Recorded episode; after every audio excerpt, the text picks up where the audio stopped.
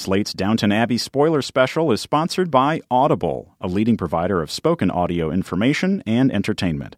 Listen to audiobooks whenever and wherever you want and get a free audiobook and a 30-day trial at audiblepodcast.com slash Downton. And by The Jinx, The Life and Deaths of Robert Durst, the new documentary series from HBO. Four decades, three murders, and one very rich man who refused to speak until now. The Jinx airs Sundays at 8, only on HBO. Slate Plus members get early access to our Downton Abbey spoiler specials this season immediately following the broadcast on PBS. If you're not a Slate Plus member and you want early access, sign up for Slate Plus at slate.com slash spoiler plus.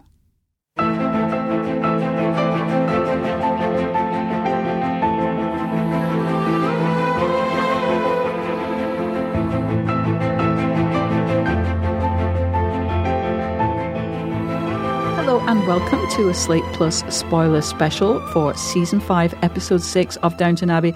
Or is it, in fact, a spoiler special on the War of Spanish Succession and volume 5 of the Cambridge History of Great Britain? Um, Spoiler alert, they succeeded. They did. No, I'm June Thomas. Thank you for joining us to discuss indeed Downton Abbey. I'm here with the great Seth Stevenson. Hello, Seth. Hello, Donk. Hello, Donk. is such a lovely name. I'm so glad that little. Which which small child is it that calls uh, her gran her or his grandpapa? There hasn't been a lot of differentiation No. of the no of the small spoiled children. of the next generation. Okay, so very very emotional episode, right? A lot going on, a, lot, to dig into, feelings rising, percolating to the surface. I know you, June, were personally affected by this episode. I was. I was. It really hit home. It hit home. I'm a little bit shaken by it, to be frank with you. Now, just so people know, I'm going to kind of lift the curtain on how we do this. Largely because Seth Stevenson is a purist. I know some people don't believe us. We do not know anything that comes later because we sit and watch an episode. We actually sit. This time we sat next to each other, Elbow to elbow elbow to elbow, on our wireless. and, and with our headphones on, and, and kind of tittered and, and kind of went, oh. Or at least I did. I don't could hear you was doing. tittering. Yeah. It's like, shut up. That Dowager C, man, she cracks me up. But there were times this episode where I just, it was the full roller coaster. I myself was mildly moved Yeah. during this episode. You would make a good Englishman, Seth. But let's talk first about Edith, because it felt like poor bloody Edith, as I just, that's like my equivalent of F5, because it just seems like all the burdens that are put on Edith's shoulders. We come to this studio every week, June, and we set aside our jigsaw puzzle or our game of whist, perhaps. we push it aside and we begin to talk about the episode. And again, we come to Edith's hardships, and everyone else is having a jolly picnic while Edith is dealing with the death of one man who truly ever loved her. and who she loved, as she said to them as they all just laughed in her face. And as Anna, always a sensitive soul, too sensitive, of course, but there you go, said, he just died for her this afternoon. Exactly. Anna, very perceptive. So Edith, all hope pulled away from her. It's a raw wound and Yes. heartlessly separated from her child by her own family, Lady Rosamund, the Dowager Countess, Mm-hmm. just for appearance's sake. I mean, good, good for Edith. Good for Edith. I, I'm not going to bet on the fate of Right. Edith and Marigold on their own in London. I'm not sure Edith is the most worldly wise person I've Mm-hmm. ever seen. She did know enough to tip the valet at the hotel. Only after he stood there with his hand open and a little cough. But still, Yes, still but she- she caught on. she doesn't seem to have a lot of street sense. Nonetheless, good for her. Mm-hmm. Or shrugging off the blanket of convention and taking control of her own child. I'm happy to see them together, Yeah. having ice cream and champagne. And I do think too that I think it was her last line in this episode. It's not ideal, but it's better than being apart.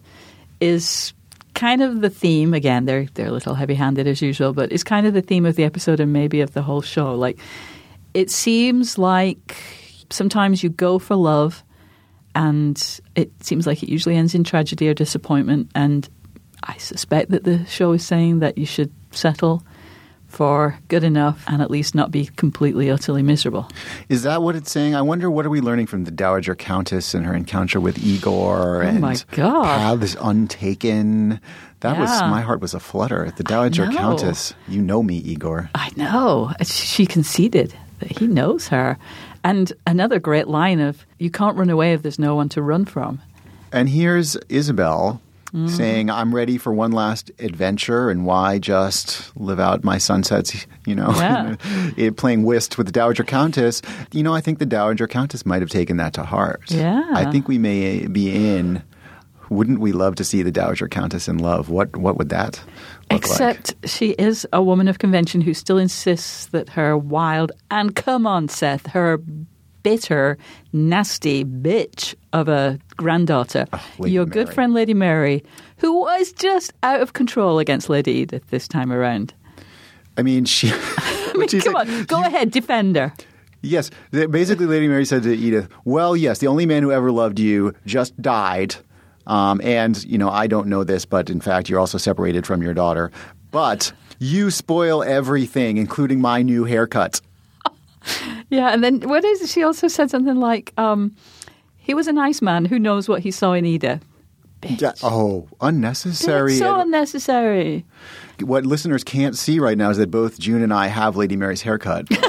we got it in advance of, of Yeah, going to record we this. don't have spoilers, but weirdly enough, we both just by complete chance went to our respective barbers and said, "Give me a Lady Mary," and and mine and said, "Fantastique." and I said, "All right, love."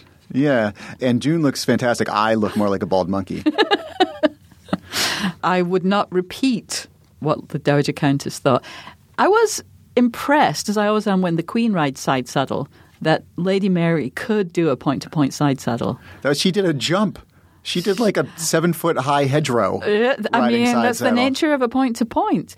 And that was actually very visceral. I mean, like, I was a little afraid of that jump. I thought we might get another big Downton moment with you know Mary know. suffering some sort of spinal injury. I know. We've already had everything, though. We've had spinal injuries, we've had sudden death. Yeah, I know. That never stops anything on. Uh, It surprised me that Lady Mary didn't ride straddle. You know, she she Astride. said, yeah, she rode a, a stra- which is which. um, so, Tony G's. Mabel was a Mabel stride. Was a stride. I see. And Lady Mary said she would never do it in front of Granny. Yeah, yeah. So she still is smothered by the blanket of convention. That's right. Whereas Lady ways. Edith goes off, but no. does her own thing. Mary. You know what we forgot to mention about What's that? Lady Edith in terms of her fortunes moving ahead? She's about to inherit a publishing house. She's about to become the Katharine Graham Yes. of 1924 Britain. Right. Or should we say the Arianna Huffington of 1924 Britain? Yeah, both uh, somewhat appropriate. Katharine Graham, perhaps even more so. We'll see. There's uh, tough times coming up, of course, in Britain. So, Will she continue to write her very interesting columns for her publishing? but nobody oh. else seems to read. Poor thing. Now, what about romance? It does seem like young Rose and Mr. Aldridge. What's his first name? Atticus Aldridge. Atticus. Atticus. He's got one of those names that they give people. The, alliter- Yes. the alliterative names are Yes. always for the sort of the slick, hot people. Yeah. I feel like they get those. Yeah, he's such a cutie. Now, of course, the Dowager Countess purported to be a little shocked about his Judaism, but I was a little surprised by the way that everyone suggested, well, there'd be no problem because she wouldn't need to convert. If indeed Atticus's father is a leading figure in the Jewish community of Britain, I'm not He so might- sure that is there, he's just going to accept a shiksa in the midst. A willowy shiksa. He might expect that his progeny would be, because it is a matrilineal. Indeed. Yes, good point. I was surprised that the Dowager Countess even expressed any sort of like she said, "There's always something." Exactly. And you know, her daughter-in-law, Lady Cora, as we now know, as Mm-hmm. of season five, is a J word, mm-hmm. and it hasn't seemed to bother her. She never even bothered to mention it for four seasons, and now all of a sudden, I mean, they must have been married what twenty years ago. These are modern more, yes. times, and you would think the Dowager Countess would be on board. Well, I mean, she said there's always something, but she didn't say I will get in the way of that. I mean, we know, as it happened, that there was love involved, but we know that Robert married Cora for her money. I'm sure that Grandma wouldn't care if her niece or whatever sort of attenuated relationship Shrimpy's daughter is to the Dowager Countess she wouldn't mind because she hasn't minded before if a nice settlement. Uh, nice settlement comes in. trumps all in the It Dowager does. Countess's mind. I It feel does. like where she will visit her own not quite so young man in in rather straitened circumstances. And our other romance among the young people, we've got, of course, Tony Gillingham is being Mm-hmm. set up with Mabel. We've got Mr. Blake scheming on the fringes. And we've got Lady Mary with her new haircut showing up looking like a combination of a Vogue fashion plate and a case of dynamite, which she did. I mean, as much as we, as much as we hate Lady Mary's attitude, and we do, she looks quite fetching. I will say, Mm. She not did. as not as good as June looks in that haircut, Right, thank but you. she thank looked you, quite thank you. fetching. I was fishing a little bit there. she did. We've said this before. It seemed to me that she was very suited for the newspaper proprietor that courted her in some other season. It all blends. But Mr. Blake does seem like a good match for her. They're both schemy and a little bit manipulative and careless with other people's feelings. And they're both also attractive, dark haired people. we wish them well. We do. Let them go off and be nasty to each other. I'm going to pause now, actually, because we have a sponsor for our spoiler this week, which is Audible.com, which, as everybody knows at this point, I hope, is a leading provider of spoken audio information and entertainment.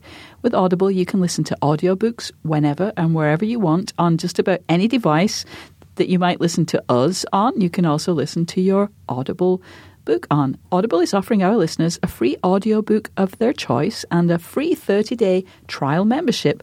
All you have to do is go to audiblepodcast.com slash downton and choose from over 150,000 titles. Download a title free and start listening. It's really that easy. Just go to audiblepodcast.com slash downton. Now, I'm going to make a recommendation, Seth. Oh, please do, June. Well, I have always been a big fan of the works of all of the Mitfords and books about the Mitfords. But Nancy Mitford, who was the oldest of the girls, is my favourite of all the Mitfords. I have a great love for Decca, Jessica Mitford, but Nancy's novels are fabulous. And Love in a Cold Climate and The Pursuit of Love, which is kind of, it really is one novel that was split into two. It's very reminiscent, and I have to say about a million times better, than Downton Abbey. A family of girls looking for love in a kind of a, a big house with a larger than life father and mother, Muv and Farve, who have very strong views about uh, the way that girls should be raised and educated, but who also have fights and adventures together and also romance. The romances are very exciting. There's the lecherous lecturer, who is a very unsuitable match, which I won't spoil, but well, we know how unsuitable matches can be quite tempting. Now, on Audible, there's a 7 hours, 26 minute version, and it's read by Patricia Hodge, who is one of my very favourite British actresses. Many will know her as Phyllida Erskine Brown, the Portia of Our Chambers in the British version of Rumpole on the telly. So, anyway, super recommend it. I could go on for about an hour about it, but This I will stop myself. exciting. This sounds like it would it would tickle my Jane Austen button. Oh, my bit, goodness. as well as my down soft spot. A house full of daughters looking for suitable matches. Mm. and super funny, really hilariously funny. and seven hours of wonderful content. That is about three subway rides, given how the New York City subways have been running lately. Mm-hmm. Burn. Burn. That's Thanks that's a non-vintage burn. Okay, again, fans of the Downton Abbey spoiler special can get a free 30-day trial and a free audiobook just by going to audiblepodcast.com slash downton. Enjoy. Okay, back to the War of Spanish Succession. Our favorite topic. Yeah. Uh, which who knew that Molesley was such an expert? He has the soul of an educator. Oh, that Such a patient, kind man. Really June, is. that sort of kindness doesn't come around often, and we No. must welcome it into our midst when we find it. Who who made that observation about kindness? Mrs. kind? Patmore, who herself has a bit of kindness that creeps out She every once a- in a while. In fact, we've really seen like 99% kindness from Mrs. P. She used to be the tyrant in the kitchen who occasionally showed a flash of kindness, but now she's all. You know, downstairs has been all kindness of late, even scheming Barrow. Ugh, we, yes. you know, this week we were made to sympathize with Barrow, who's had a rough go of it lately, Mm-hmm. Yeah. and it was kindness all around. Baxter had his back, Yep. took him to the doctor, did the right thing. Yeah. You know, he was trying to quote cure himself using saline solution. Mm-hmm. Yeah. And uh, June, how did you feel about this storyline this week? Well, you know, did predict it, You did. You- Kudos you to me. Totally called it. called it, but I have to say I was glad to have Dr. Clarkson. He's also a very kind and warm person. He's made some terrible medical decisions at various points, given very bad advice, but he was a miracle. I mean, it would literally have been a miracle in 1924 if he had given. It does seem a bit hard to believe that he would simply say, accept the burden that chance has seen fit to lay upon you and make the best of it. That he seemed rather enlightened first time, but good on him. Right. And he also said, let's just quote Dr. Clarkson together, said, he said, remember that harsh reality is always better than false hope, which again is kind of a message of this episode. And yet we still find people going to therapy to, quote, cure themselves. Yes. Maybe Yeah. they should just try saline solution. Yeah. Be sure to uh, clean your works. Now, speaking of works, we had a scene. It's the plot that we like the least where Bates and Anna who again is a total saint. So Bates was looking. I thought he'd found um, Thomas's works actually, but it was Lady Mary's Marie Stopes equipment, her contraception. There's a bit of a Three's Company misunderstanding there. Yeah, and Anna did not give away Lady Mary's secret, which is just ridiculous. Absolutely ridiculous. Why wouldn't she tell her husband, who can keep a secret better than as Right. we've seen? Right. Why wouldn't she just tell, just spill the beans, explain what's going on? He's not going to rat out Lady Mary. He has no reason to. No. And so instead, she essentially allows him to think that she is intervening and that she truly has no hope or is hoping not to become pregnant with his child because in his view she thinks he's a murderer well of course she did think he was a murderer but now She had her doubts. I let's not say she was sure he was a murderer, but she was beginning to have some doubts about her husband. Yeah, yeah, let's just say that. And now he has disabused her of those beliefs. I still uh, don't believe him. No, I don't either. I don't either. Uh, he could have bought two tickets to uh, London. I would not put it past him. That was crazy. I mean, as you know, I would like a swift resolution of the Bates case. Yeah. And if it means hanging him until he's dead, Yeah. fine. I just want it By gone. I have zero interest in this storyline. Yeah. So uh, anything that moves that along so that it can be dispatched is good. But how ridiculous that they made out that the unripped ticket would somehow dispositively prove that Bates was innocent. He could have just bought two tickets. I mean, it's ridiculous. Exactly. And also, unless things have very much changed, the complete uh, attention to detail of British Rail employees has never been quite, or whatever the Yorkshire Railway was called at that point. was- Another public transport burn. Burn! Two, I know. one podcast. I, I speak as someone who doesn't know how to drive, so I, I do rely on public transportation, but we're still getting in some burns. As we've said, total emotional gamut this week, but there was also some good laughs with Sprat just getting so agitated that his voice went up about 26 octaves. And he had to talk about the new maid, Miss Denkers, which I had to look up because I thought, what, is she from like Denmark or something? But it turns out it's D E N K E R because that actress is Sue Johnston, who is the most common northerner. She's been in Brookside and Coronation Street, and she's the full British Northern soap. She's also a little bit old to be getting a job as a ladies' maid, but I'm not going to go there. There's so much specialized knowledge you bring to this, June, in terms of geography, Yes, in terms yes. of actors' histories. And also Denker's refusal to wash the Dowager Countess's smalls. yes, it was very sweet and funny, and I did love how Isobel got to enjoy that moment. She said, "I'm quite enjoying this." Penelope Wilton's smile when she is delighted by watching the Dowager Countess get her comeuppance. That smile is priceless. If I could just bottle that smile and unleash it on the world. It's a beautiful thing. Well, June, another beautiful thing is sponsorship. And this week's Downton Abbey spoiler special is sponsored by The Jinx, The Life and Deaths of Robert Durst, the new documentary series from HBO. Four decades, three murders, and one very rich man who refused to speak until now. The Jinx airs Sundays at 8 on HBO, starting this Sunday, February 8th. The Jinx is filmmaker Andrew Jarecki's six part examination of Robert Durst, the reclusive millionaire at the heart of three murders. It exposes long buried information discovered during their seven year investigation of a series of unsolved crimes. It was made with the cooperation of Durst, who has consistently maintained his innocence and remains a free man today. The jinx comes from Andrew Jarecki and Marc Smerling, the Oscar nominees behind Capturing the Friedmans. Durst came to know Jarecki after the release of his feature film, All Good Things, a fictional account of Durst's life, starring Ryan Gosling and Kirsten Dunst. The Jinx, The Life and Deaths of Robert Durst, starts February 8th and airs Sundays at 8, only on HBO. Okay, so uh, we must rush to our end, but what else do we have to talk about? Well, we've got some joint cottage buying Oh, proposed, yes. some real Yes. estate transactions. Good on Mrs. Patmore for making a solid investment. I feel like she Mm-hmm. could improve that cottage over time. Absolutely. Outside And- privy and all. Yes, and I mean, she can move that privy indoors as times change. And we've seen the advancement for Hughes Carson shippers, for Harson, Yes.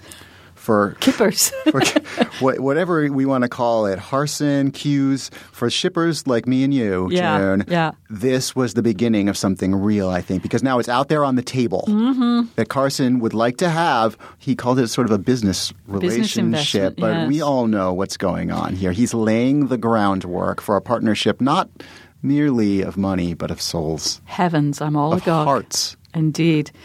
Now, our final topic is one that's, as you said, very close to my heart. Isis, man, she's looking listless and maybe a little bit heavy. It makes me sad. It makes me so sad. Again, I still haven't clarified this. It seems like Isis is 12 years old, something like that. Something. Maybe she ate a bad squirrel. Yeah. We're not sure. But Downton Abbey, there is always great portent. When they show a sick dog in the first Yeah. act, Yeah. you know, Yeah. If Isis sneezes in episode five, there's going to be some trouble in episode six. Now, as the owner of an old animal who's having her own little issues, it breaks my heart. I mean, I know that some of the actors are also like, you know, one summer cold away from uh, not being in the next season, but oh my goodness, Isis, I can't be doing with it. Yeah, I feel like that's what happened to Miss Bunting. Didn't that feel more like, okay, this actress's arc has gone where we want it to go. Let's just ship her off. But Isis, you can't do this to us, Lord Fellowes. This is the thing. You can always replace a dog. I suppose, like, to me, it's the point of animals and pets is to teach us about letting go. And I think we must let go of this spoiler special. So, Until next week, Donk. oh, until next week, Shrimpy.